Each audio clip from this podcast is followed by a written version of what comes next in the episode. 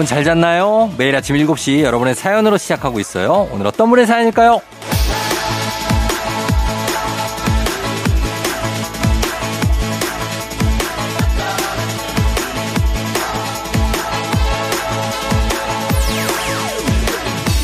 K12400-0049님, 쫑디, 취직한 지 일주일 만에 근무 지역이 바뀌었어요. 강남에서 상암으로. 원래 강남 출근이라고 알고 입사했는데, 출근길이 너무 멀어졌어요. 억울하고 속상해요.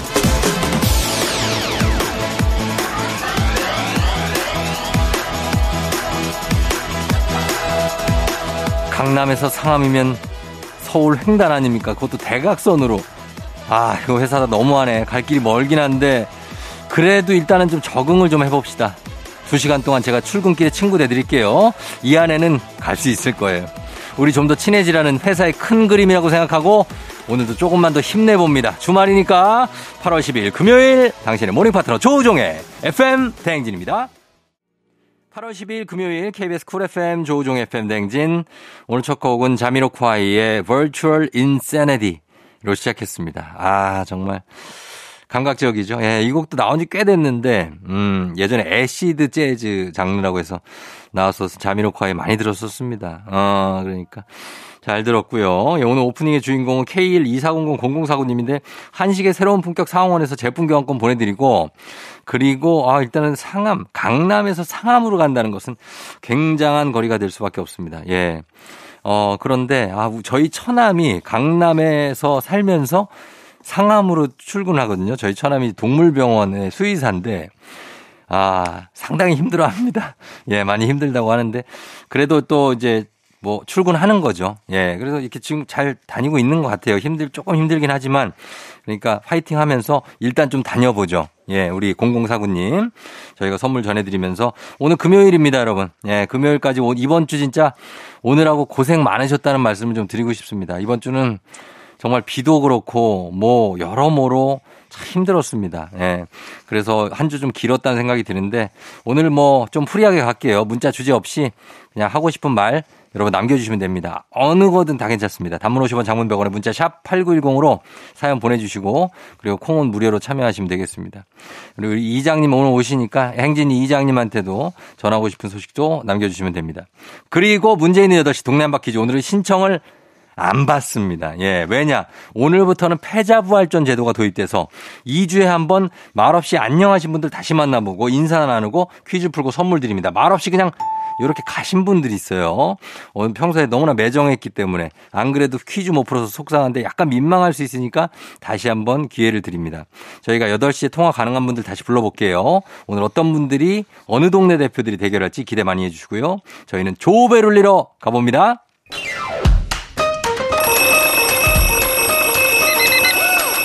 매일 아침을 깨우는 지독한 알람 대신에 쫑디가 조종을 올려드립니다. FM댕진의 모닝콜 서비스 조종입니다.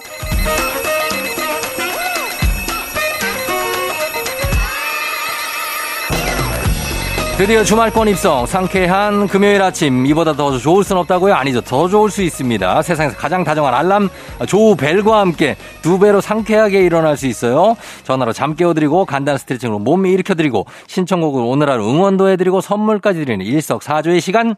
조우종의 모닝콜. 자 조우벨 원하는 분들 말머리 모닝콜 달아서 신청해 주시면 됩니다. 단문 50원 장문 100원에 문자 샵 8910으로 신청해 주시면 이 시간에 조우벨 조우종 조우벨이 울리게 됩니다. 센스 있는 여성들의 이너케어 브랜드 정관장 화이락 이너제틱과 함께하는 FM댕진의 모닝콜 서비스 조우종입니다. 자, 전화는 저희가 세 분까지 걸어볼게요. 일단 오늘 첫 번째로 어, 모닝콜 해볼 분은 9124님입니다. 쫑디 안녕하세요. 내일은 기분 좋은 휴무입니다. 쉬는 날 아침 쫑디 목소리 들으면서 일어나면 하루 종일 기분 좋을 것 같아요. 모닝콜 신청 두 번째. 이번에는 꼭 깨워주실 거죠? 하셨습니다. 쉬는 날, 이제 요거는 이제 어제 보내주신 거니까 깨우면 됩니다, 오늘. 예. 과연 이분이 쉬는 날에 이렇게 일찍 일어나게 될지. 예. 한번 일단 걸어봅니다. 그곳으로 어. 네. 바람이 불어오는 어. 곳. 조, 여보세요? 조벨입니다. 조종이 울렸습니다. 일어나세요. 일어나세요. 안녕하세요. 그래요, 반가워요. 대종씨, 안녕하세요. 오늘은 기분 좋은 휴무날, 예. 네네, 자, 쫑디. 예, 쫑디입니다. 쫑디, 우리 저 신청곡 일단 한번 받아볼게요. 뭐 들을까요, 신청곡?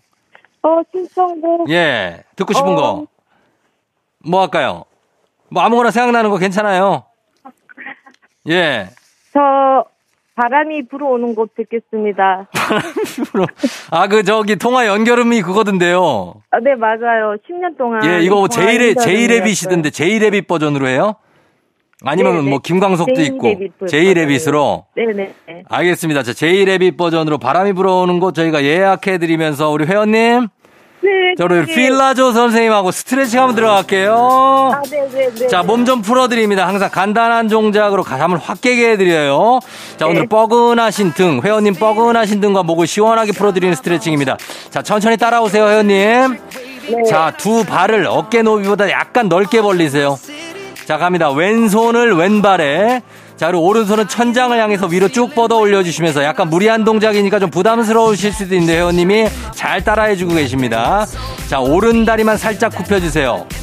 자, 시선 하늘 바라보면서 몸 쭉 늘리면서 시선 하늘로 가는 거 중요합니다. 목이 잘 안 돌아가시죠? 자, 그럴 때 더 늘려주시면 됩니다. 자, 갔고요. 이제 반대쪽도 해볼게요. 자, 오른손으로 오른발 짚어주시고요. 자, 왼손 위로 쭉 뻗습니다. 왼다리 살짝 굽혀서 왼손 위로 쭉 뻗어요. 하나, 둘, 셋. 자, 호흡 마무리 할게요. 손 모아주면서 숨 크게 들이마시고 뱉어줍니다. 후. 자, 더 길게 후. 자, 회원님 후 뱉었어요? 됐습니다. 예, 호흡 소리는 들리지 않았지만 호흡을 하셨겠죠. 어, 예. 자, 괜찮으세요? 네. 예, 기침을 네, 하시는 네. 것 같은데요. 네. 회원님 괜찮으신 거예요? 너무 무리한 동작을 제가 드린 건 아닌가요? 너무 무리했어요, 아침부터. 아, 너무 죄송하다는 말씀 드리면서 회원님 몸을 근데 이렇게 풀어주셔야 하루가 상쾌하게 시작이 돼요. 어우, 쫑디 너무 감사합니다. 네네, 저 저희가 너무 팬이거든요. 저 감, 너무 감사해요, 저도. 네. 쫑디, 예. 저 전에, 네. 저번에, 음. 쫑디가 읽어주셨던, 네. 아니, 쫑디가 아니고, 그, 어. 행진 이장님 읽어주셨던 good idea 굿아이거든요. 아시, 아세요? 아, good idea의 굿아이님. 네, good idea라고 외쳐주셨던 굿아이예요. 아, 굿아이 알죠. 아, 네. 기억해 주셔서 감사합니다. 그래요. 예. 통화할 수 있어서 너무 영광입니다. 아, 저희가 정말 또 잘해주시고 그래서 감사해서 15만원 상당의 기능성 베개 선물로 드려요. 어, 감사합니다. 예, 살짝 어디 사시는 누군지 살짝 소개 가능해요? 네, 의정부 호원동이고요. 예. 제가 매번 매일 여기 상봉까지 출근하면서 어. 언니랑 같이 라디오 쫑디랑 항상 같이 출근하거든요. 아, 예, 예. 의정부 호원동에 구다이예요. 아, 호야지. 호원동 너무 잘 알죠. 네, 저희 구다인인지 그죠. 알아요. 예. 자주 그래- 나와가지고 그죠 호원동. 그래요, 그래요. 예. 오늘 그러면 쉬는 날인데 오늘 뭐 할 건데요? 쫑디 생각하면서 하루를 보내겠습니다. 자, 회원님. 네? 너무 가셨어요. 예. 죄송합니다. 아, 감사하고 예, 오늘 하루 정말. 팬심. 재밌게 보내시고 앞으로도 문자도 자주 보내주세요. 문자는 진짜 무한으로 많이 보낼 거고 음. 쫑디 라디오 제가 저희 그 매장에 어. 친구들한테도 많이 알려, 어. 알리고 그리고 친구들도 많이 듣거든요. 아, 매장이 있어요? 네네 상봉이 있습니다. 어, 그래서 네네네. 제가 네 문자 많이 보내드리거든요. 그래요. 쫑디한테. 어, 너무 감사해요, 진짜. 예. 또 쫑디 너무 존경합니다. 무시하지 마시고요. 아니, 존경 아니에요. 예, 그냥 너무 감사하고 앞으로도 계속 좀 이렇게 해주시면 좋을 것 같아요. 어, 네 앞으로도 쭉 어. 쫑디 팬 하겠습니다. 그래요, 고마워요. 네 감사합니다. 그래요, 안녕. 저기 네, 저 기, 안녕. 저 가시기 전에 기합 한번 외쳐주세요. 기합 한번. 예. 쫑디. 자, 그래, 안녕. 쫑디. 예, 들어가세요. 제이레빗의 바람이 불어오는 곳 듣고 올게요.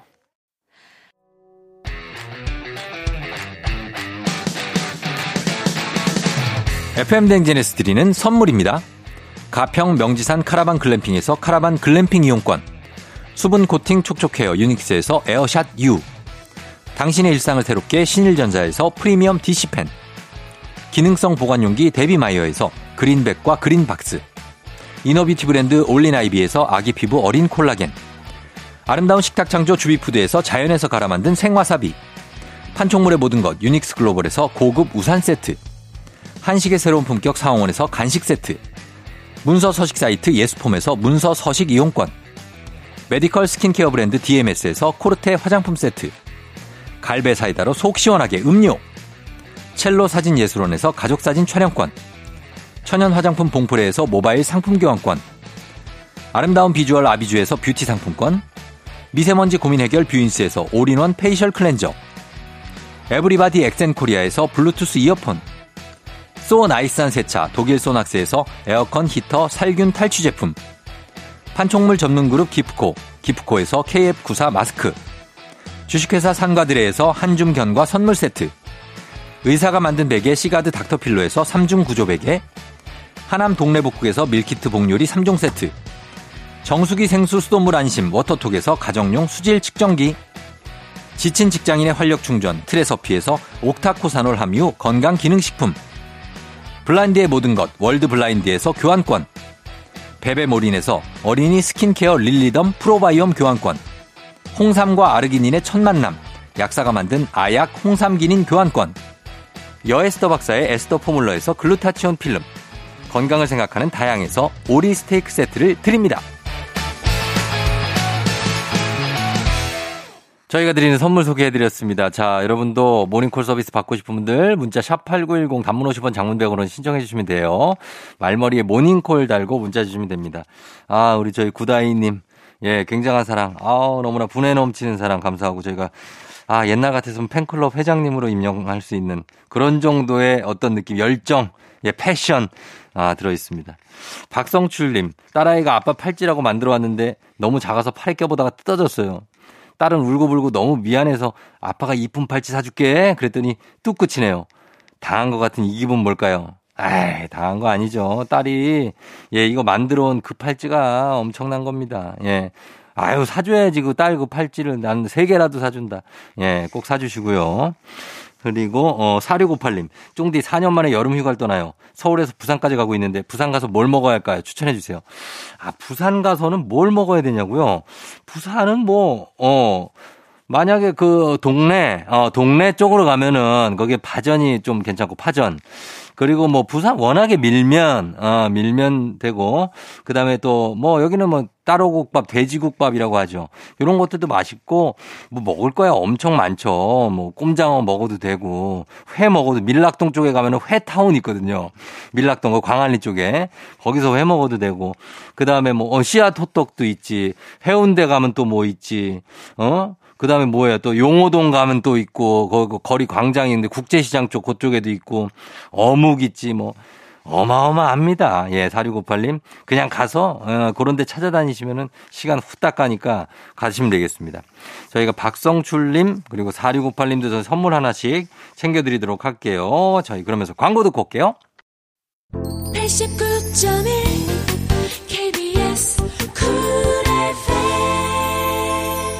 조우종의 팬댕지 함께하고 있는 오늘은 즐거운 금요일 굉장합니다. 함께하고 있습니다. 아, 그래요. 어, 5345님이 쫑디, 저 이사했어요. 제 집은 아니지만 장기 전세를 원하는데 당첨이 돼서 비바람을 뚫고 이사를 했어요. 아 여기서 오래오래 잘 살고 돈 많이 모으라고 응원 부탁드려요. 양재동 상큼레몬 힘내라고 응원이요 하셨습니다. 우리 양재동에서 예, 이렇게 비바람 진짜 뚫고 이사 정말 고생하셨습니다. 어. 응원, 응원은 뿐이겠어요. 예, 정말 대박 나길 바라고 정말 잘 되셨으면 좋겠습니다. 우리 5345님, 저희가 무한 응원합니다. 무한 응원. 예, 가고요. 그리고, 어, 1739님, 쫑디, 저희 부부는 13살 자폐 아이를 키우고 있어요.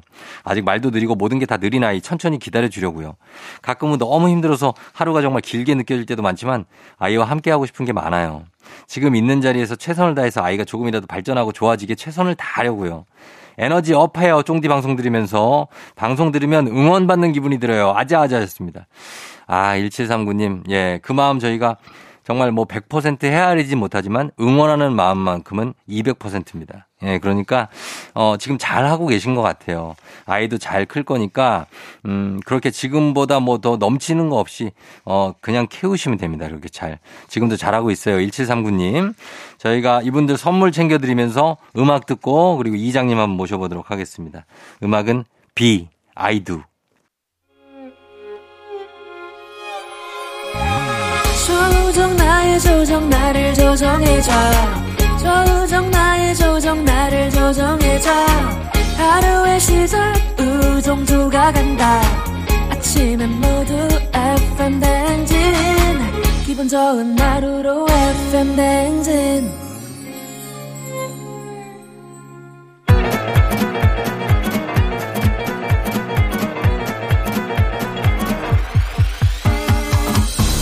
아이고, 아, 아, 아, 아, 그래요. 들려요? 그래요. 마이크 테스트 중이야. 어, 행진이 2장인데요. 지금부터 행진이 주민 여러분들 소식 좀 들으시오. 행진이 단톡이요.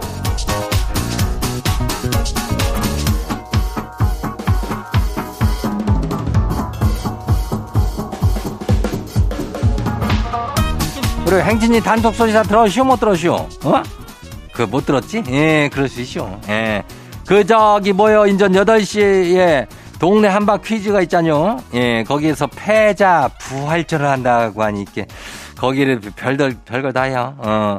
거기 가지고 저 FM 댕진 우리가 저 금방 떨어져 가지고 그냥 땡한 그 청취자들 또 챙겨 주려고 그런 거 아니요. 아주 괜찮은 프로요. 어. 이장 생각이래 뭐 특별한 그렇겠지만 평소에 조금 더 부담 없이 퀴즈를 신청하면 된다. 뭐 그런 입장이요. 어. 이게 뭐, 뭐 어려운 거 아니니까. 어, 그렇죠? 예. 그래가지고 문자로 가니까, 어, 샵 8910으로 가고, 단문이 50원이, 장문이 100원으로 가면 돼요. 어, 이걸 항시 기억을 하자는 얘기예요. 그래요. 행진이 소식도 여기로 전해주면 돼요. 자, 오늘 행진이 단톡 오늘 소개된 주민 여러분한테는, 어, 고급 우산 세트 나가요. 예, 우산 필요하죠? 요거 드리면서 오늘 행진이 단톡 하면 저기 해요. 첫 번째 거시기 봐요. 유, 유천석 주민요. 예. 이장님, 같이 일하는 김대리가 자꾸 지한테 형이라고 불러요. 아유, 회식할 때 편하게 좀 부르라고 그랬더니 그 뒤로 사무실에서 상사들이 다 있는데도 형이라고 그래요. 아니, 공과 사는 좀 구분하라고 한 소리 했는데도 그새 그저 버릇이 들어가지고 형이라고 부르네요. 이건 어떻게 해야 되는 거래요? 아휴, 이거 얘가 왜 이렇게 그럴까? 언제부터 형 동생 했다고 이렇게 나한테 자꾸 안에서도 이렇게 김 대리가 이렇게 나는 과장이요? 어, 과장님 이렇게 하면 되는데 왜 이렇게 형이라고 불러가지고. 요거는 구분을 해줘야 돼요. 어, 그죠? 예. 네. 집에서 하는 거하고 또 회사에서 하는 거 다르니까 요거는 지속적으로다가 계속 얘기를 해요. 어, 다음 봐요. 두 번째 것이요. 참새와 방앗간 주민 하시오. 어, 이장님 어제 과음을 좀 하고 들어왔는데요. 아침에 아내가 해장하라고 새우탕을 만들어 놨다네요. 아니 이게 웬일이래 하고 식당에 갔더니 아니 새우 과자에다가 우유를 부어놨쇼. 암만 지가 미워도 그렇지 이건 좀 너무한 거 아니오? 그래요 새우 과자에 우유를 부어놨다. 아이고 어, 생각만 해도 아주 그냥 아주 그냥 뭐 짭짤하면서 우유 맛에다가 아주 그냥 불협화음이 상당히야 어, 복수한겨. 그러니까 요거는 우유에는 좀 달달한 걸 타서 먹어야 되는데 예. 술 좀 작작 마시란 얘기요. 어, 다음 봐요. 우리 누구요? hello 주 주민요? 어, 반가워. hello. 응. 지가 유학했을 적에 친하게 지내던 캐나다 친구가 3박 4일 일정으로 한국으로 휴가를 온대요. 제가 가이드를 해줘야 될 판인데 관광 코스로는 서울이 좋을까요? 경주가 좋을까요? 아, 엄청 고민되네요. 이장님 보기엔 어디가 더 낫대요? 글쎄 캐나다에서 이 친구가 저기 도시에 살던 친구면은 그 경주 가는 게 낫고 아니면 좀 약 간 조금 그 자연에 사는 친구면은 서울로 가는 게 낫지. 예. 다들 그 저 케바케라 그러나 어 사바사 뭐 이런 게 있는겨 case by case요. 어 그래요. 다음 봐요. 아 누구요? 이준영 주민 와요. 예. 이장님 회사에서 여름 휴가비를 줬다는지 지는 구경도 못했슈. 아니 회사가 거짓말 하는 거 아니야? 아니 아내가 거짓말을 하는 걸 수도 있. 아니 결론은 지도 올해는 휴가비 구경을 못 한다는 얘기요. 여름 휴가비를 회사에서는 줬고 아내는 안 받았다고 그러는겨? 어, 요거는 내가 볼 때는 회사는 줬을 가능성이 높지. 회사에서 뭔 거짓말을 하겠어? 어? 뭔 이익을 보려고 이거. 아내한테 잘 하면은 여기서 조금 얻어낼 수 있는겨. 어, 잘 그걸 하면 구슬러 봐요. 예, 다음 봐요. 마지막이요. 버터풀 주민요. 이장님 샤워할 때마다 웃겨줄 것이오. 아니 타도 어째 이렇게 탓해요? 팔다리는 까먼디 몸뚱아리는 아주 뻐해요. 아주 흉해요. 이거 여름 내내 이러고 살 수밖에 없는 거겠죠? 받아들여야겠죠? 그래야 그게 이거 직사 그 광선인가 뭐 자외선인가가 이렇게 옮겨? 그거를 뭐 어떡하겠어. 그 옷을 그 홀딱 벗고 이렇게 태울 수가 없는 거 아니야? 우리는 좀 선이 좀 있는 선을 지키는 민족 아니야? 그래서 우리는 타는 것도 딱 선을 지켜서 태운다고. 그치? 멋있는겨. 여름 내내 이렇게 좀 잘 살아봐요.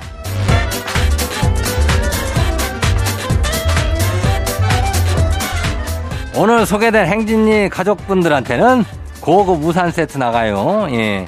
행진이 단통 매일 열려요. 매일 열리니까 행진이 가족들한테 알려주고 싶은 정보나 소식 있으면은 행진이 요거 말머리 달아갖고 보내주면 돼요. 단문이 50원이, 장문이 100원이, 문자가 샤퍼고 89102요. 어, 콩은 무료죠. 우리 노래 듣고 올게요. 롤러코스터 습관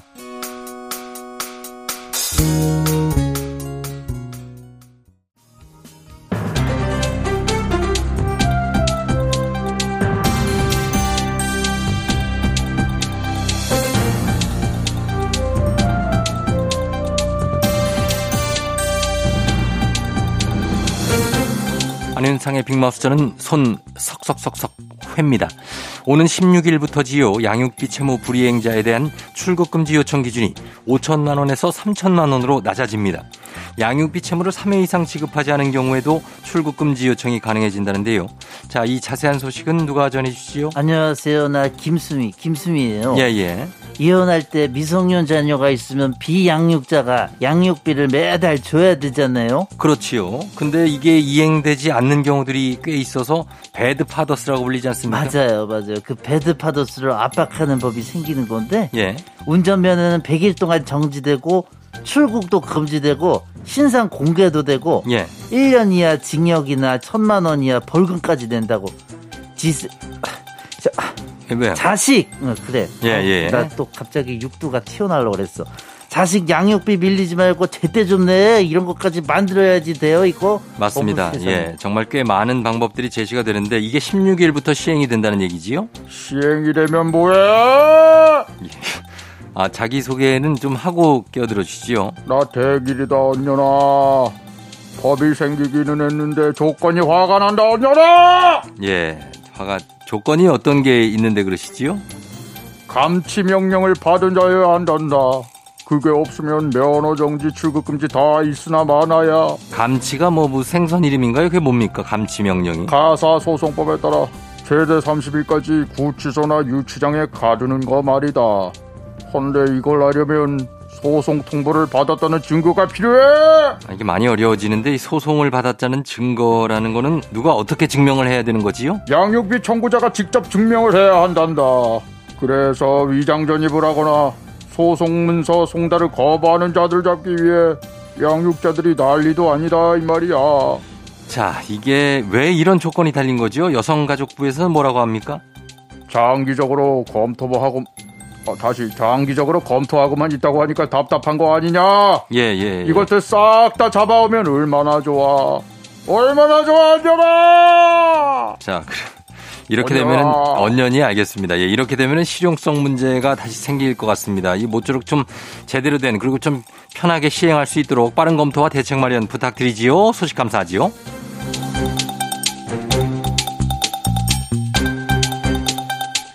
다음 소식입니다. 인공지능 분석으로 복권 당첨 번호를 예측해 주는 것처럼 속여 6만여 명에게서 600억 원대의 돈을 가로챈 조직이 경찰에 붙잡혔지요. 자세한 소식 송강호 씨가 전해드리지요. 그 이 사람들이 그 2012년부터 올해 6월까지 복권 당첨번호 예측 서비스 사이트를 응? 뭐 92개 정도 운영한 그런 사람들이야 어?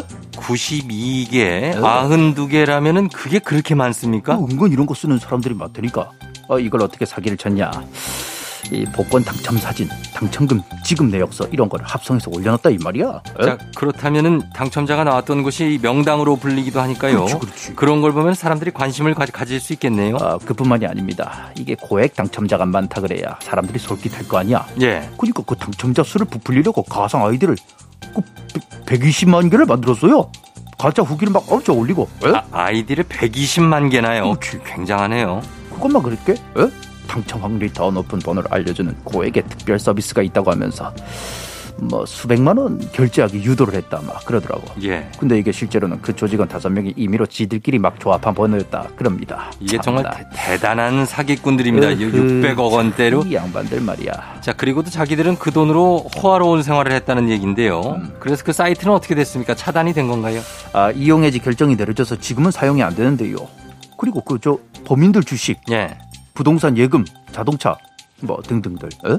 그 재산들을 추징해 보전 뭐 그렇게 해놓은 상태다 이 말입니다. 아, 주식과 자동차, 부동산 같은 게 있는 이런 생활을 했다는 건 참 이거에 좀 화가 나는데 호화롭지 마. 아, 복권 번호는 예측이 불가능하다고 하니까요. 이 유사한 사기 피해 당하시지 않도록 주의하셔야겠지요.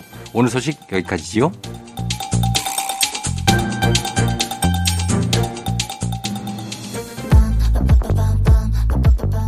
르스테라핌 피얼리스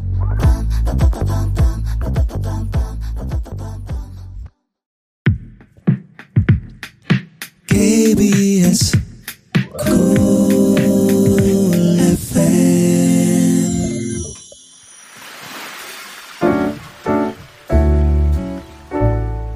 마음의 소리. 소리.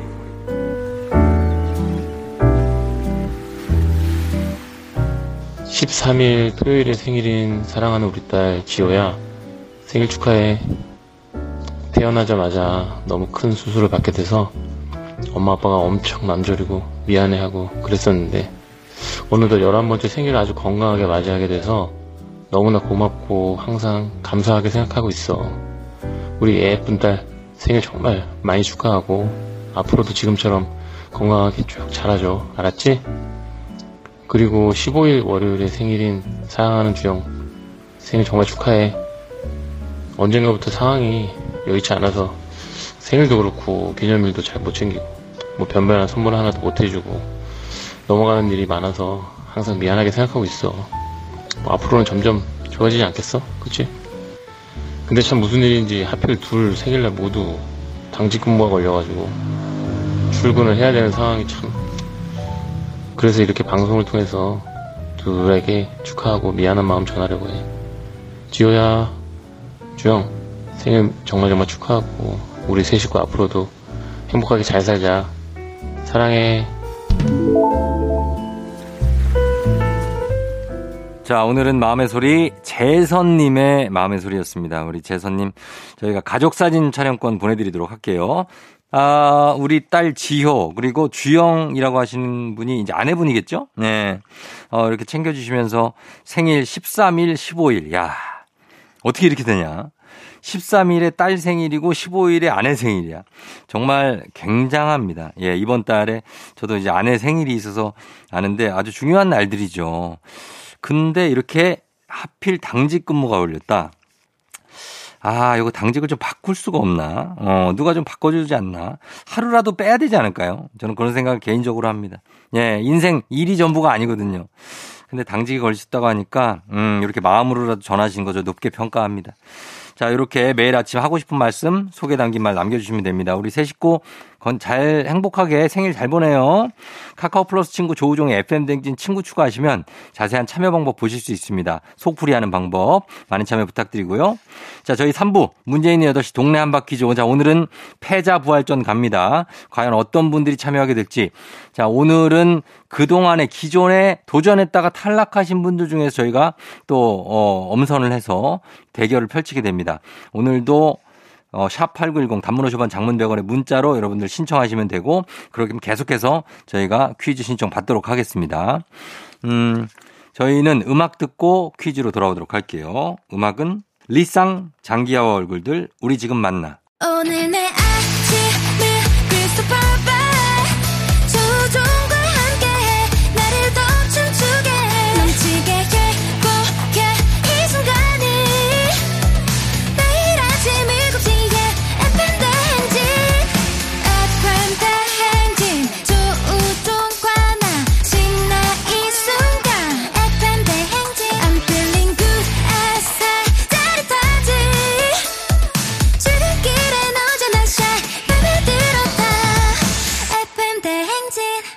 조종의 FM 대행진.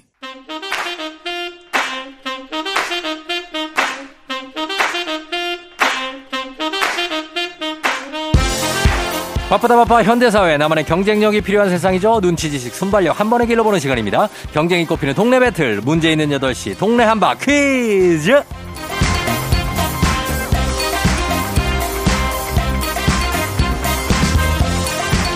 매일 아침 8시 문제 있습니다. 문제 있어요. 싱가포르로 매일 운항하는 티웨이 항공과 함께하는 문제 있는 8시 청취자 퀴즈 배틀 동네 한바 퀴즈. 자, 동네 이름을 걸고 도전하는 참가자 두 분 모십니다. 이 참가자들과 같은 동네에 거주하고 있다. 바로 응원의 문자 보내주시면 됩니다. 응원 보내주신 분들도 추첨을 통해서 선물 드려요. 단문 50원, 장문 100원의 정보 이용료들은 샵 8910으로 참여해 주시면 됩니다. 자, 오늘부터 격주 금요일은 패자부활전으로 갑니다. 우리가 평소에 정답을 외치지 못하면 피도 눈물도 여지도 인사도 없이 그냥 안녕하던 그분들 중에서 아주 아쉬움이 남는 분들, 안타까웠던 분들, 왠지 다시 만나고 싶은 분들의 기회를 한 번 더 드리기로 했습니다. 자, 기회는 랜덤으로 드립니다. 여건과 상황이 허락되는 분들께 가요. 저희가 먼저 연락을 드리고 방식은 평소하고 같습니다. 하나의 문제, 두 동네 대표 대결. 구호를 먼저 외치시면 답을 외칠 우선권 드리고 틀리면 어, 여기서 조금 아쉽긴 하지만 또 가벼운 커피 한 잔 드리고 안녕. 그러나 퀴즈를 마치면 동네 친구 10분께 선물 흑수 모바일 커피 교환권 드리고 본인은 18만 원 상당의 자동 칫솔 교환권을 가져가실 수 있습니다. 자, 괜찮죠? 자, 오늘 도전자들 바로 만나볼게요. 첫 번째 도전자는 7월 27일에 퀴즈 참여하셨던 노원 대표 미니님입니다. 새벽 수영을 마치고 상쾌한 기분으로 퀴즈를 풀고 싶다며 도전했던 노원 대표 미니님. 자, 누구보다 빠르게 미니, 미니, 미니! 외쳤지만 문제를 다 듣기 전에 급하게 오답을 외치면서 아쉽게 탈락했습니다. 자, 이번엔 침착하게 문제 끝까지 듣고 정답 외쳐주시길 바라면서 만나봅니다. 여보세요? 네, 여보세요? 예, 안녕하세요, 미니님. 네, 안녕하세요. 네. 그래요, 우리 노원 대표 다 네. 기억이 너무 나요. 아쉬웠어요, 그때. 아, 네, 맞아요. 아, 어. 그래가지고, 네. 그러니까 오늘도 어떻게 수영 다녀왔어요? 네, 오늘도 어. 네, 재밌게 잘 다녀왔습니다. 아, 어떻게 수영은 뭐 어떤 걸 잘해요? 자유형이에요? 배영이 저병이에요? 아, 다 잘, 전체적으로 잘 못하는데. 아, 그런데, 네, 예. 그냥 지구력 있게. 지구력이 중요하죠. 네. 어, 오늘은 어때요? 오늘 재도전인데 각오가 어때요? 아, 오늘, 아, 그냥 기회 주신 것만도 너무 기쁘고 감사하고요. 예. 재밌게 한번 잘 풀어가지고 오늘 어. 상품 꼭 받아가고 싶습니다. 알겠습니다. 자, 오늘 좋은 기운 요걸로 한번 가요, 요걸로. 들리죠? 네네. 예, 요 기분으로 갈게요. 네, 예, 알겠습니다. 마치는 걸로. 알겠습니다. 잠깐 기다려주세요. 네. 자, 다음 도전자 패자 부활전 만나봅니다. 다음 도전자 지난주 참여자입니다. 수원 대표 빵칠님. 제천에서 태어났지만 지금은 수원에 거주하는 수원 대표 한시 집안의 자랑 빵칠님. 아, 기억 너무 기억나요. 빵을 너무 좋아해서 닉네임이 빵칠이었다. 파주 대표 이 차장님한테 밀리면서 정답을 외쳐보지도 못하고 그냥 탈락하셨습니다. 광탈했습니다. 자, 이번에 꼭 승리하시길 바라면서 받아봅니다. 여보세요? 네, 여보세요. 안녕하세요. 예, 빵칠님. 네, 아, 그때도 빵칠 뭐 얘기도 하고 여러 가지 해야 되는데. 네 너- 맞아요. 너무 아쉬웠죠? 아, 잠을 못 잤습니다. 잠을 여태까지. 못 자고 아 지금은 네. 오늘은 컨디션 어때요? 아, 오늘 컨디션 완전 100% 만족 최고입니다. 그래요? 네. 오늘 좀 빨리 구호 외칠 수 있을 것 같아요? 네, 오늘 빨리 한번 해보겠습니다. 알겠습니다. 자 그러면은 구호 한번 정해볼게요. 자 노원님 뭐로 갈까요? 미니님. 저는 정답 이걸로 하겠습니다. 미니님 정답 가고요. 자 그 다음에 빵칠님은요? 그대로 빵칠 가겠습니다. 빵칠이요? 네, 자 알겠습니다. 그러면 정답 대 빵칠로 갈게요. 자 여러분들 요 소리 들어야 요 소리를 들어야 돼요. 들리죠? 네. 예, 요 소리를 들어야 정답이에요. 그죠? 네. 자 가겠습니다. 자 긴장하지 마시고 편하게 갑니다. 두 분 인사하세요. 편하게 인사. 예. 아, 네, 안녕하세요. 그래요, 그래요. 예, 예. 자, 구호 연습도 한번 가볍게 해볼게요. 구호 연습. 하나, 둘, 셋. 정답! 어, 하나, 둘, 셋. 정답! 좋아요. 자, 이렇게 가겠습니다. 힌트는 두 분 다 모르실 때 드릴게요. 힌트 나가고 네. 3초 안에 대답 못 하시면 또 여기서 틀리는 거 알았죠? 네, 예, 자, 가겠습니다. 자, 그럼 문제 드립니다. 8월 12일, 오늘은 29년 전 금융실명제가 시작된 날입니다.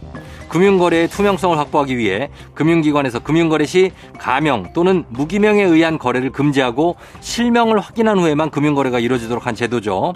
이전에는 신분증 없이도 통장을 만들 수 있었는데요. 1993년 8월 12일 오후 8시를 기해 대통령 긴급명령으로 금융실명제가 시작되면서 이제는 금융거래를 시작할 때 신분증이 꼭 필요하게 됐습니다. 자, 긴장되는 순간. 그렇다면 이 금융실명제를 실시한 대통령 정답! 빵칠. 정답 빨랐습니다. 자, 정답. 김영삼 대통령입니다. 김영삼 대통령. 아, 정답입니다! 빵칠이라! 빵칠이 왜 대답을 못했어? 빵칠 씨 갔어요. 너무 기쁩니다. 예, 빵칠 씨, 알 하면서 갔습니다. 아, 어떡해요. 예, 어떻게, 네. 미니님. 네네. 어떻게 요가 아니라 미니님이 저렇게 될 뻔했어요. 아, 네. 그렇게 생각하면 얼마나 다행이에요. 아, 아쉬 움을 아니까 더 뭔가 막 죄송하고 기쁘고 다 복합적이네요, 마음이. 그렇죠. 예? 네네. 이게 처, 처, 한 번 도전해갖고 그런 거보다 두 번 도전하는 게 아, 얼마나 네, 네. 맞아요. 더 기쁜 것 같아요. 그 기쁘고 우리 빵칠님한테 한마디 부탁드려요. 아, 빵칠리, 아, 제가 어. 어, 너무 기쁘고 죄송하기도 하고, 아, 근데 오늘 하루 너무 즐겁게 우리 그래도 커피도 받고 응. 선물도 받고 즐겁게 잘 보냈으면 좋겠습니다. 어, 되게, 감사합니다. 되게 급하게 위로 엄청 해주시네요. 아, 자, 그래요. 어, 금융실명제 이때 김영삼 대통령을 알아요? 93년에 뭐 하고 있었는데요? 어, 네. 어, 그때 유치원생이었는데요. 유치원생이요? 예, 예, 이제 근현대사 예. 배웠으니까 어. 고등학교 가서 그때 이제 그냥 교과서로만 배웠었죠. 아, 진짜? 네, 네. 아, 느낌은 약간 93년생 느낌도 나요, 미니님. 아, 정말요? 그럼, 그럼. 예, 좋아요. 어쨌든 노원의 자존심을 세웠습니다. 네. 예, 그래. 하고 싶은 말 있어요, 끝으로? 아, 저, 어, 예.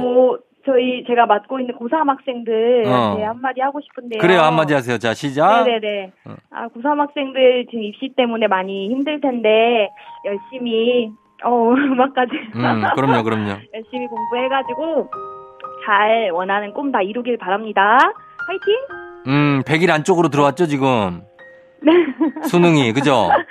네네. 100일 안쪽으로 들어왔죠, 수능이. 아, 네, 맞아요. 어, 그러니까. 얼굴이, 얼굴이 말이 아니에요. 아이고, 그래요. 잘 미니님이 챙겨주시면서 이끌어 가주세요. 네, 감사합니다. 그래요. 고마워요. 안녕. 네, 안녕히 계세요.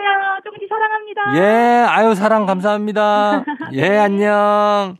자, 미니님 가셨고요. 자, 오늘 떨어지시는 분, 빵칠님. 아, 괜찮아요. 예, 괜찮습니다. 혹시 모릅니다. 저희가 또 연락이, 빵칠님을 세 번 죽일 수는 없습니다, 우리가. 예? 어, 패자부활전은 계속 하니까요. 저희 2주에 한 번은 이렇게 기회를 또 드립니다. 여러분, 한 번 떨어졌다고 의기소침하지 마시고 계속해서 도전하시면 저희가 기회 드리도록 할게요.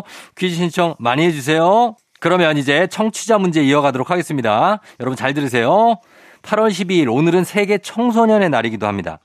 유엔이 문화, 법적 문제에 청소년의 주의를 환기시키기 위해 제정한 날이라고 합니다. 청소년이란 어린이와 어른의 중간 시기를 가리키죠.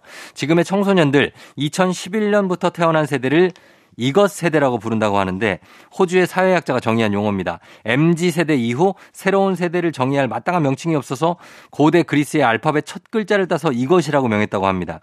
이들은 어떤 세대보다 부유하고 고학력이며 기술적으로 집약된 세계가 될 것이라고 전망하고 있는데 세대가 될 것이라고 요즘 청소년들 어떤 세대라고 불릴까요? 자, 보기 드립니다. 1번 X세대, 2번 알파세대, 3번 뭐야? 특수부대. 어, 특수부대인가? 자, 1번 X세대, 2번 알파세대, 3번 특수부대. 이 중에 정답 있습니다. 정답 보내실 곳, 짧은 건 50원, 긴 건 100원, 문자 샵 8910, 콩은 무료입니다. 정답자 20분께 모바일 커피 교환권 보내드릴게요. 자, 그리고는 재밌는 오답도 배사이다 음료 한 박스 보내드립니다. 자, 음악 듣는 동안 여러분 정답 보내주세요. 정답자 20분께 모바일 커피 교환권 갑니다. 뉴진스, Attention. 자, 다시 돌아왔습니다. 예, 청취자 퀴즈 정답 발표하겠습니다. 뉴진스의 Attention 들었고요. 어, 정답 바로 발표하겠습니다. 정답 바로 두구두구두구두구두구두구두구두구두구 알파 세대입니다. 알파 세대. 예, 특수부대 아니었어요. X 세대 아니고요. 정답 맞힌 분들 중에 20분께 모바일 커피 교환권 보내 드리도록 할게요. 조우종의 FM 댕진 홈페이지에서 선곡표에서 명단 여러분 확인해 주시면 됩니다. 자, 그럼 저희는 간추린 모닝 뉴스 바로 만나 볼게요.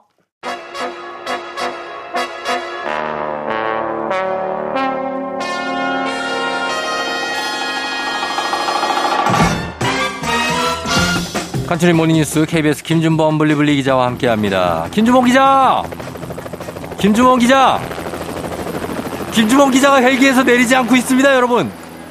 자 내려주세요, 김준범 기자. 잘 안 들립니다. 잘 안 들리세요? 예. 지금 이제 좀 잘 들리기 시작하는데 예, 예, 어때요? 헬기가 좀 멈춰가지고. 헬기가 멈췄다고요? 예. 이제 한술 더 뜨시네요. 네, 알겠습니다.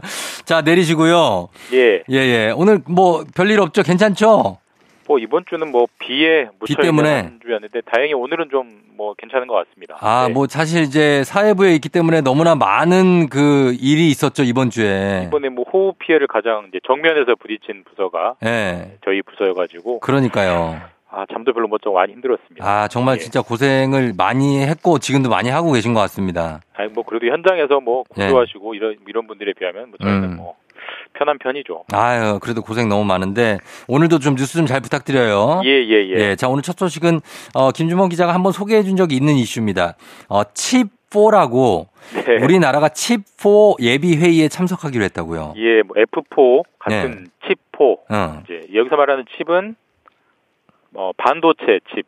보통 경제 아. 분야에서 칩은 반도체를 말하고 예, 예, 예, 예. 이제 반도체와 관련된 네 개 나라 칩4 음. 한국, 미국, 일본 그리고 타이완, 대만 음. 이네 개 나라가 일종의 반도체 동맹을 맺자라는 개념이 이제 칩4고요. 예. 미국, 일본, 대만은 같이 하기로 했습니다. 그리고 음. 마지막으로 우리나라가 여기에 끼느냐 마냐를 계속 이제 음. 고민하고 있고 미국은 계속 재촉하고 있는데 예.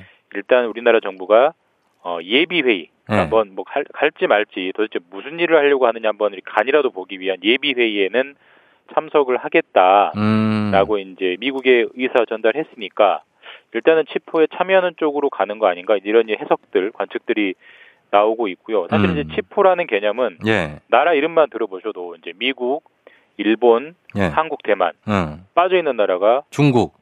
중국이 빠져 있습니다. 예. 사실 이건 뒤집어서 얘기하면 네 나라가 동맹을 만- 맺는다는 얘기는 예. 반도 세계 반도체 시장에서 중국을 소위 말해서 왕따를 놓겠다 이런 아. 의도가 깔려 있는 동맹이기 때문에 예, 예. 엄청난 세계 경제적 영향도 있고 음. 그래서 우리나라가 고민하는 대목이기도 하고 맞습니다. 그런 회의입니다. 예, 그래서 말씀하신 대로 그렇기도 하고 또 최근에 지금 이제 중국하고 대만은 이제 낸시 펠로시 하원 의장 때문에 예. 여러 가지 마찰이 있는데 그런 게 좀 영향을 미치고 우리나라에도 좀 부담이 될 수 있지 않을까요? 사실 뭐 이번에 이제 윤석열 대통령이 펠로시 의장을 만나네 만에 했다가 결국 안 만났고 예. 왜안 만나느냐라고 또 엄청난 비판 음. 논란이 됐잖아요. 그랬죠. 예. 결국 이게 뭘 얘기하냐면 미국과 중국 사이에서 줄타기를 계속해야 되는 우리나라의 그 어떤 음. 애매한 위치 예. 그리고 이런 선택을 해도 욕 먹고 저런 선택을 해도 욕 먹는 이런 그러니까. 애매한 부담을 보여주는 건데 치포도 사실 그런 거죠. 예, 사실 예. 치포라는 걸 왜 만드느냐 아까도 말씀드렸지만 미국의 의도는 명확합니다. 예. 중국을 왕따시키겠다는 거예요. 중국이 반도체 시장에서 예. 미국이나 일본, 한국 수준에 못 따라오도록 아예 왕따를 놔버리면 중국 혼자 어떻게 하겠어? 음. 이런 의도가 깔려 있는 건데 사실 우리가 박근혜 정부 때 예. 사드 문제로 한번 어. 크게 고생을 한 적이 고생했죠. 있습니다. 예, 예. 중국과 한번 좀 어떤 중국을 자극했다가 예. 큰 우리가 한 뭐 한류도 모두 끊겨버리고 맞아요. 중국의 한한령이라고 해서 음. 중국이 한국과의 모든 비즈니스를 끊어버리니까 우리가 큰 경제적 타격을 입었잖아요. 예, 그래서 예. 이번에 치포에 섣부르게 참석한다고 했다가 또 그런 일을 당하면 어떻게 하느냐 이런 이제 걱정이 깔려 있는 거고요. 사실 음.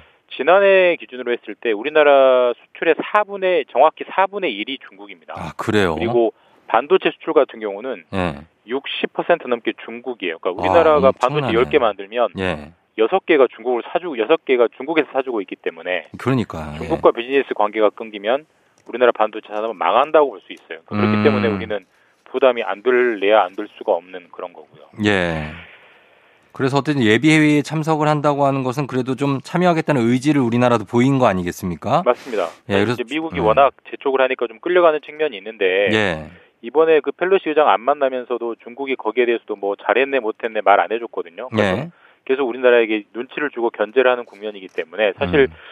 작년에 예. 우리가 요소수 사태 이제가 네, 있습니다. 그랬죠. 기억나시죠? 그러니까 이 경유차에 들어가는 요소수 하나가 끊기니까 난리 났었죠. 온 나라가 난리통이 났거든요. 예, 예. 근데 요소수와 반도체의 비중은 비교가 안 되기 때문에 그렇죠. 반도체 때 중국의 심기를 잘못 건드리면 음. 정말 우리나라가 정말 큰 홍역을 치를 수 있기 때문에 이 치포도 예. 참여를 하느냐 마느냐 또 하더라도 어떤 형태로 어떻게 중국이 양해를 구해서 하느냐 이게 참 음.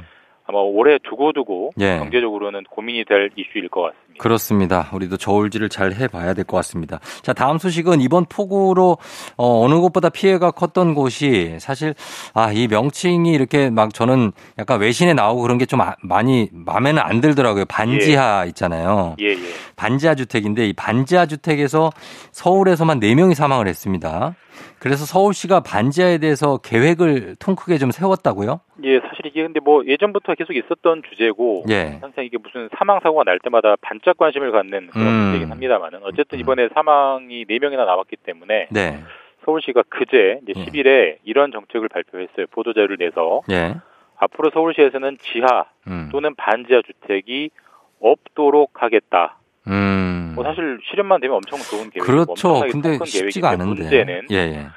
전국에 반지하가 30만 가구가 있고요. 예, 예. 서울에만 20만 가구가 있습니다. 예. 그럼 4명, 4명씩 산다고 가정하면 80만 명이 거기 살고 있는데 그렇죠. 거 서울 인구의 거의 10%인데 예, 예. 그걸 도대체 무슨 수로 당장 못 살게 안 살게 한다는 거냐. 사실 음. 너무 계획은 창대하지만 예, 예. 비현실적이다. 음. 이런 지적들이 나오고 있죠. 맞습니다. 그리고 이제 반지하가 뭐 주거 여, 여, 여 건이 좀 그렇긴 하지만 이제 어 물이 들어왔을 때 그걸 좀 막을 수 있는 뭐 치수 설치를 해주는 것도 중요하잖아요. 예, 예. 근데 아예 이제 거기 있는 분들을 다른 곳으로 뭐 이주를 시킨다는 겁니까? 어떻게 한다는 거예요? 그러니까 기본적인 계획은 이런 거예요. 일단 법을 바꾸겠다는 거예요. 그러니까 당장 뭐 서울시도 알죠. 20만 가구, 80만 명을 도대체 어디로 옮기겠습니까? 그건 불가능하고 당장 앞으로는 새로운 건물을 지을 때 예. 예. 지하나 반지하에는 주거용 건축 허가를 안 내주겠다. 음. 그렇게 하면 이제 지하나 반지하에는 주택이 건축이 안 되는 거니까 예. 차츰차츰 줄어들지 않겠느냐 이런 계획인데요. 음. 그 계획 자체는 좋은데 결국 이제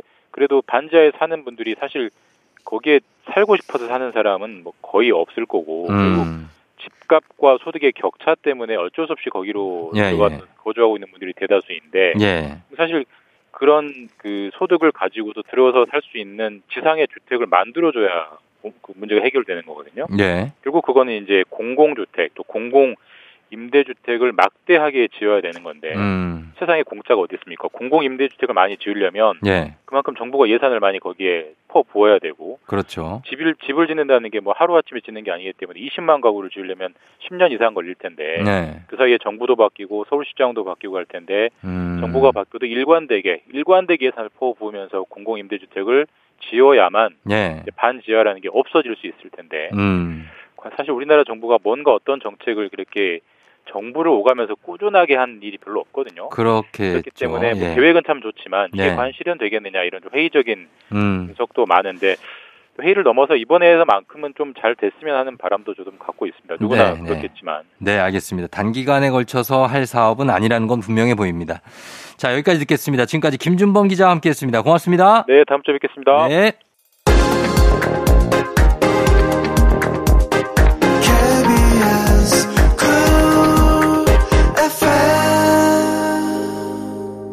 조우종 FM 댕진 함께하고 있습니다. 금요일이에요. 자, 저희는 3부 끝곡으로 프라이머리와 다이나믹 듀오의 자니 듣고 잠시 후 닥터 패밀리 돌아올게요.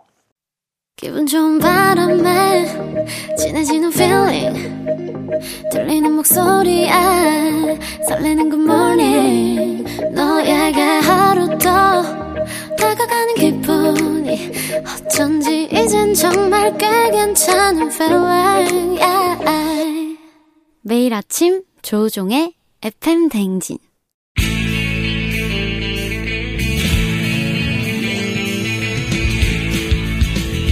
살아가면서 사자 들어가는 가족은 꼭 필요하다고 하죠. 의사, 판사, 변호사. 다른 건 없어도 우리에게 의사는 있습니다. FM 댕진의 의사 가족 닥터 패밀리.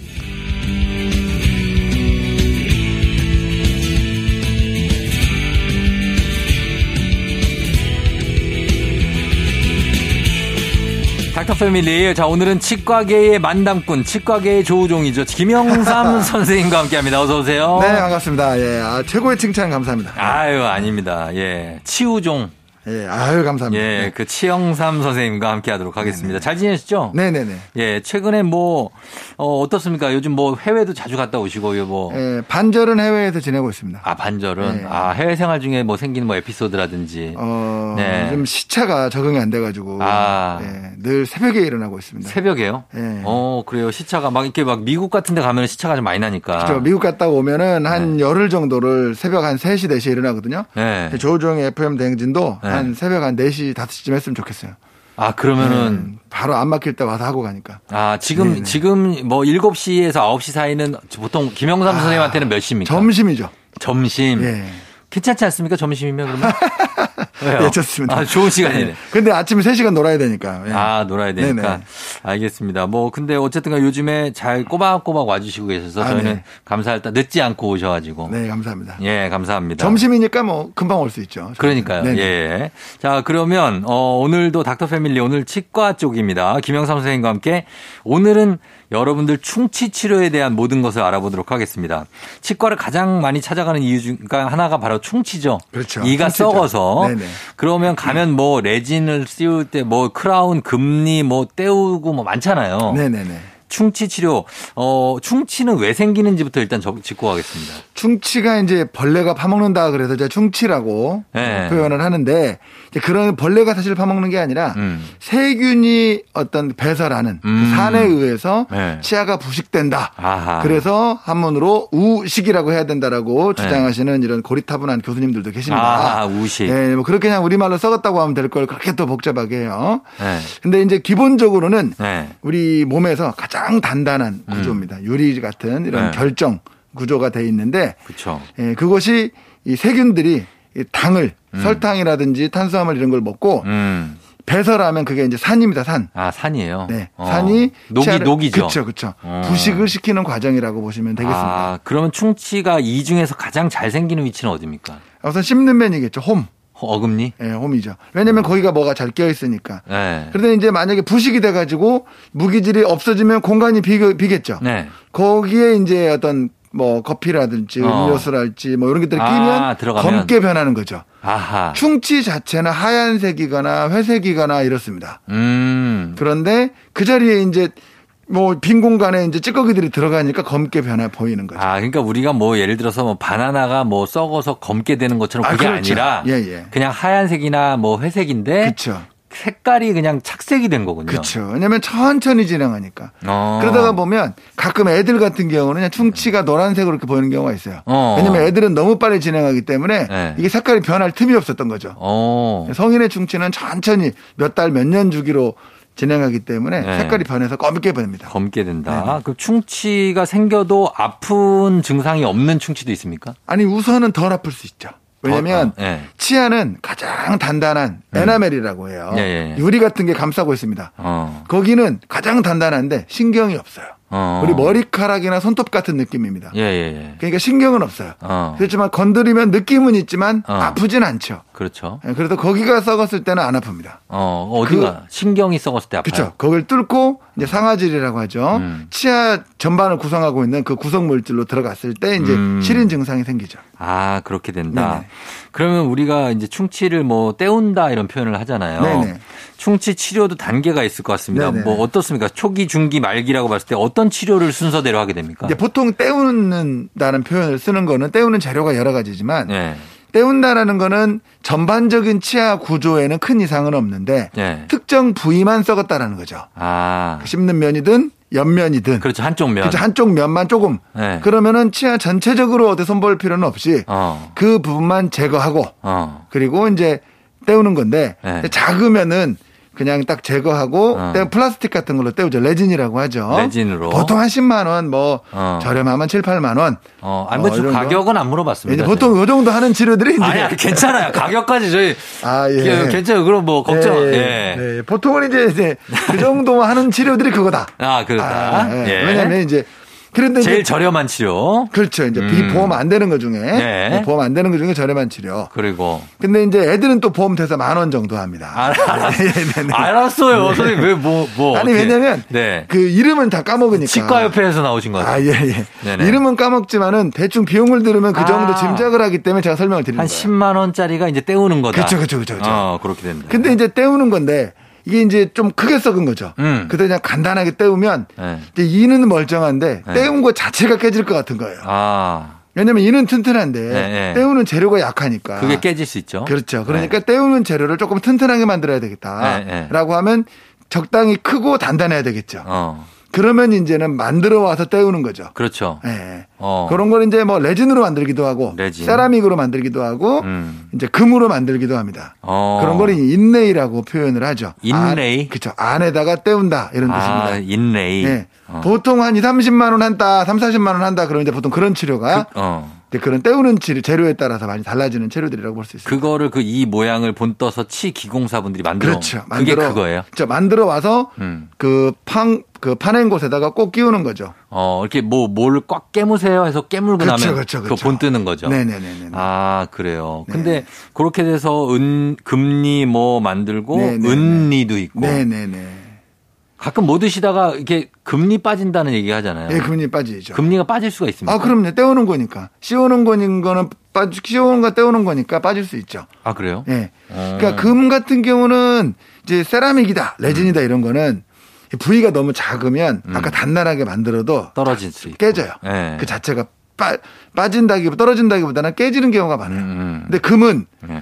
빠지긴 해도 예. 그게 깨지거나 그러진 않아요. 그렇죠. 그러니까 좀 넓고 어. 이렇게 그좀 단 크게 많이 이빨을 많이 파기가 치아를 많이 파기가 좀 그렇다. 음. 이런 경우에는 사실은 씹는 힘이 매우 세다. 어허. 이럴 때는 또 금도 저렴 좋, 좋긴 한데 예. 금값이 너무 올라가지고. 금이 비싸죠? 예, 예. 어, 금값이 비싸- 너무 올라가지고. 비싸니까 그냥 아니 그이이 색깔하고 똑같은 걸로 하는 게 제일 좋지 않나요? 근데 그런데 이제 그것들의 단점은 네. 약하잖아요 아무래도 약해요? 치아보다 어. 그러다 보니까 치아를 좀 많이 깎아야 되는 아. 조금 파였어도 네. 많이 깎아야 되는 단점이 좀 있죠. 그게 저거죠. 그 뭐죠?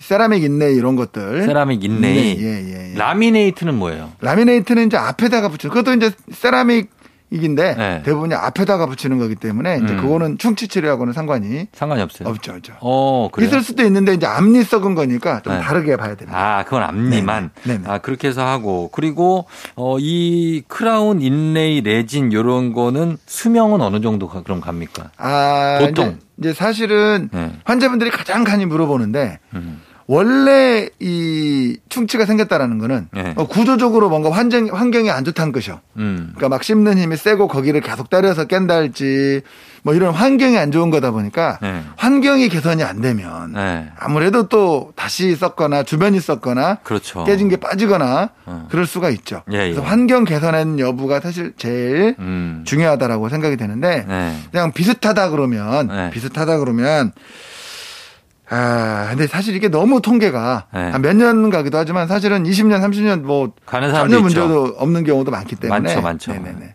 평균은 한 7에서 10년이라고 합니다. 7에서 10년 정도 되는 것 같아요. 그죠? 네, 예, 예. 그 정도 되면 또 치과를 또 가시는 분들이 있으니까. 네, 예.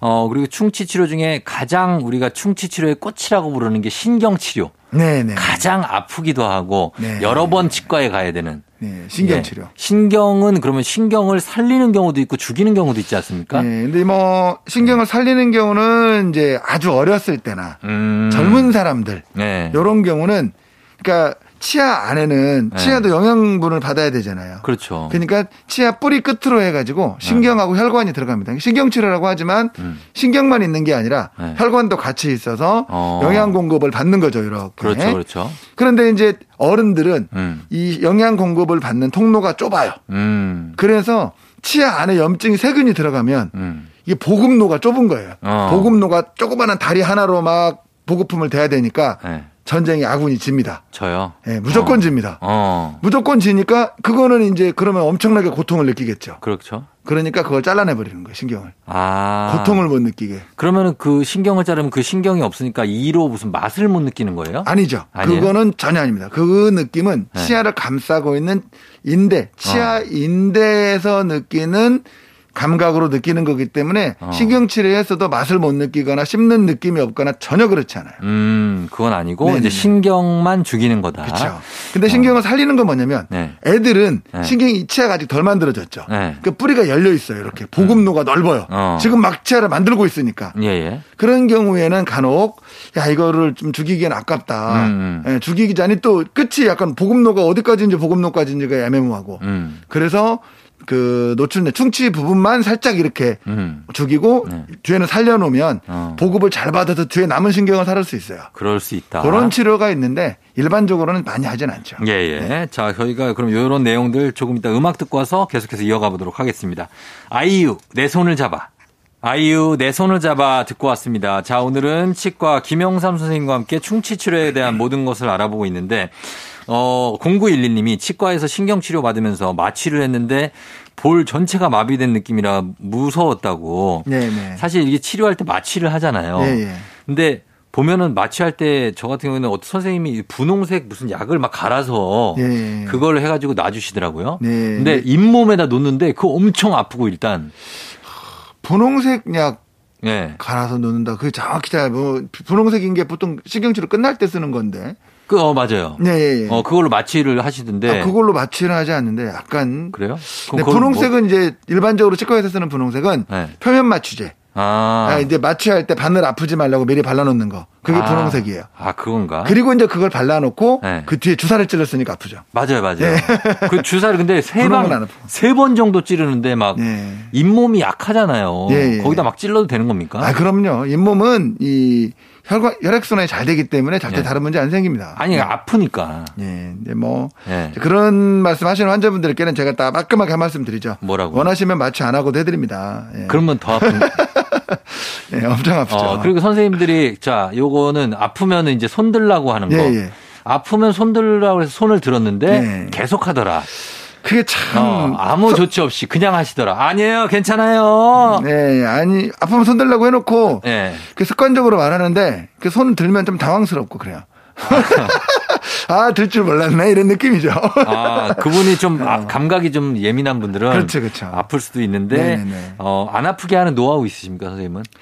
어, 마취를 잘해야죠. 마취를? 어. 제가 이제 아무래도 이제 강의를 제일 많이 하는 사람이니까 예. 치과 의사들 상대로 강의할 때는 제가 가장 먼저 하는 말이 있어요. 음. 마취. 음. 마취가 안 되는 환자는 없다. 어. 마취를 못하는 놈만 있을 뿐. 아, 진짜? 이렇게 그만큼 치과 의사들이 조금 더 정신 차리고 집중해서 마취해야 된다는 걸 강조하는데 음. 그래도 마취가 잘 안 되는 환자분도 있고 그래도 마취가 잘 안 되는 치아도 있죠. 아, 그런 치아도 있고. 아래 어금니, 어려- 아래 어금니, 맨뒤 어금니 어. 이런 건요 마취가 원래 잘 조금 잘 안 되는 사람들이 많아요. 아, 그래요? 네. 그러면 근데 위에 어금니 네. 이런 거는 그냥 마취도 별로 안 아프고 어. 마취하면 뭐 5초, 10초 내에 바로 바로 됩니다. 맞아 맞아 그렇게 되더라고. 예. 그런 게 치아에마다 다른 거를 좀 아셔야 됩니다. 어, 3121 님이 저는 남들보다 양치를 잘 하지 않는 편인데도요. 네. 충치가 잘 안 생겨요. 네. 유전적으로 충치가 안 생기는 이가 있다던데 정말인가요? 하셨습니다. 그렇죠. 유전적으로 잘 안 생기는 치아도 있고 어. 입안 환경이 또 침이 잘 나오거나 음. 어떤 다른 환경이 또 좋은 분들도 있으시죠. 어, 예, 예. 구강이 건조하면 충치가 잘 생겨요? 그렇죠. 아무래도 그러겠죠. 아. 침이 막 나와서 씻어주고 막 어, 어, 어. 그 회전해주면은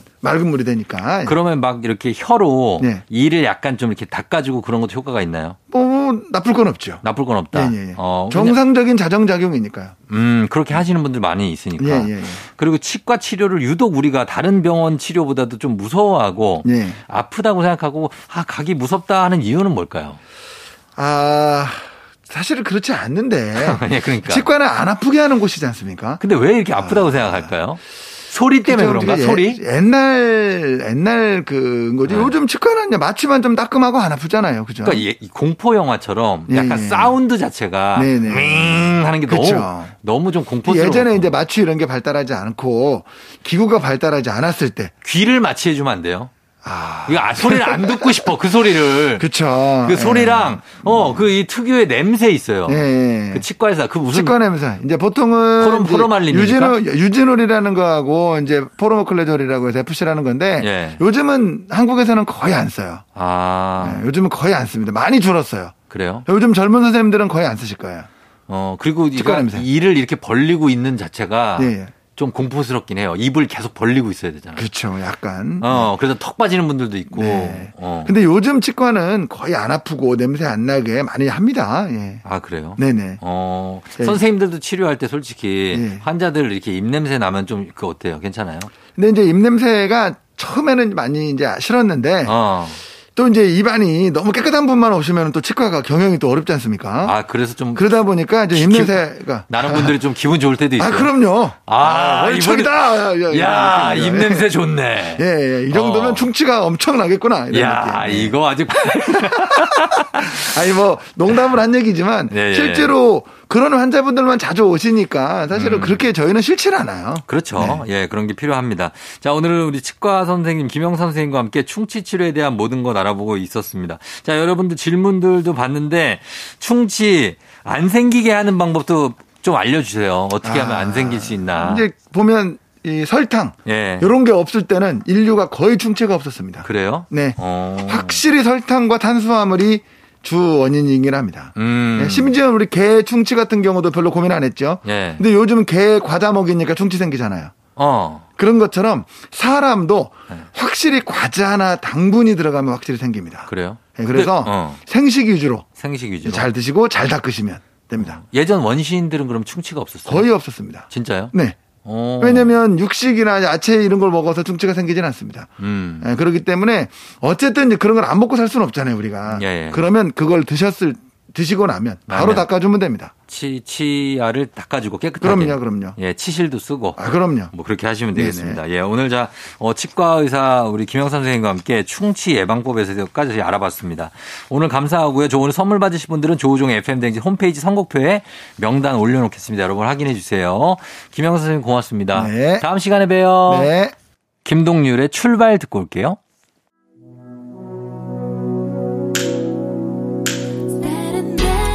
조우종 FM 댕진 금요일 이제 마칠 시간이 됐습니다. 자, 여러분 오늘 불금 잘 보내고 오늘 저희는 끝곡으로 클레오의 굿타임 전해드리면서 인사드리려고 합니다. 여러분 오늘 스트레스 받지 말고 보내요. 오늘도 골든벨 울리는 하루 되시길 바랄게요.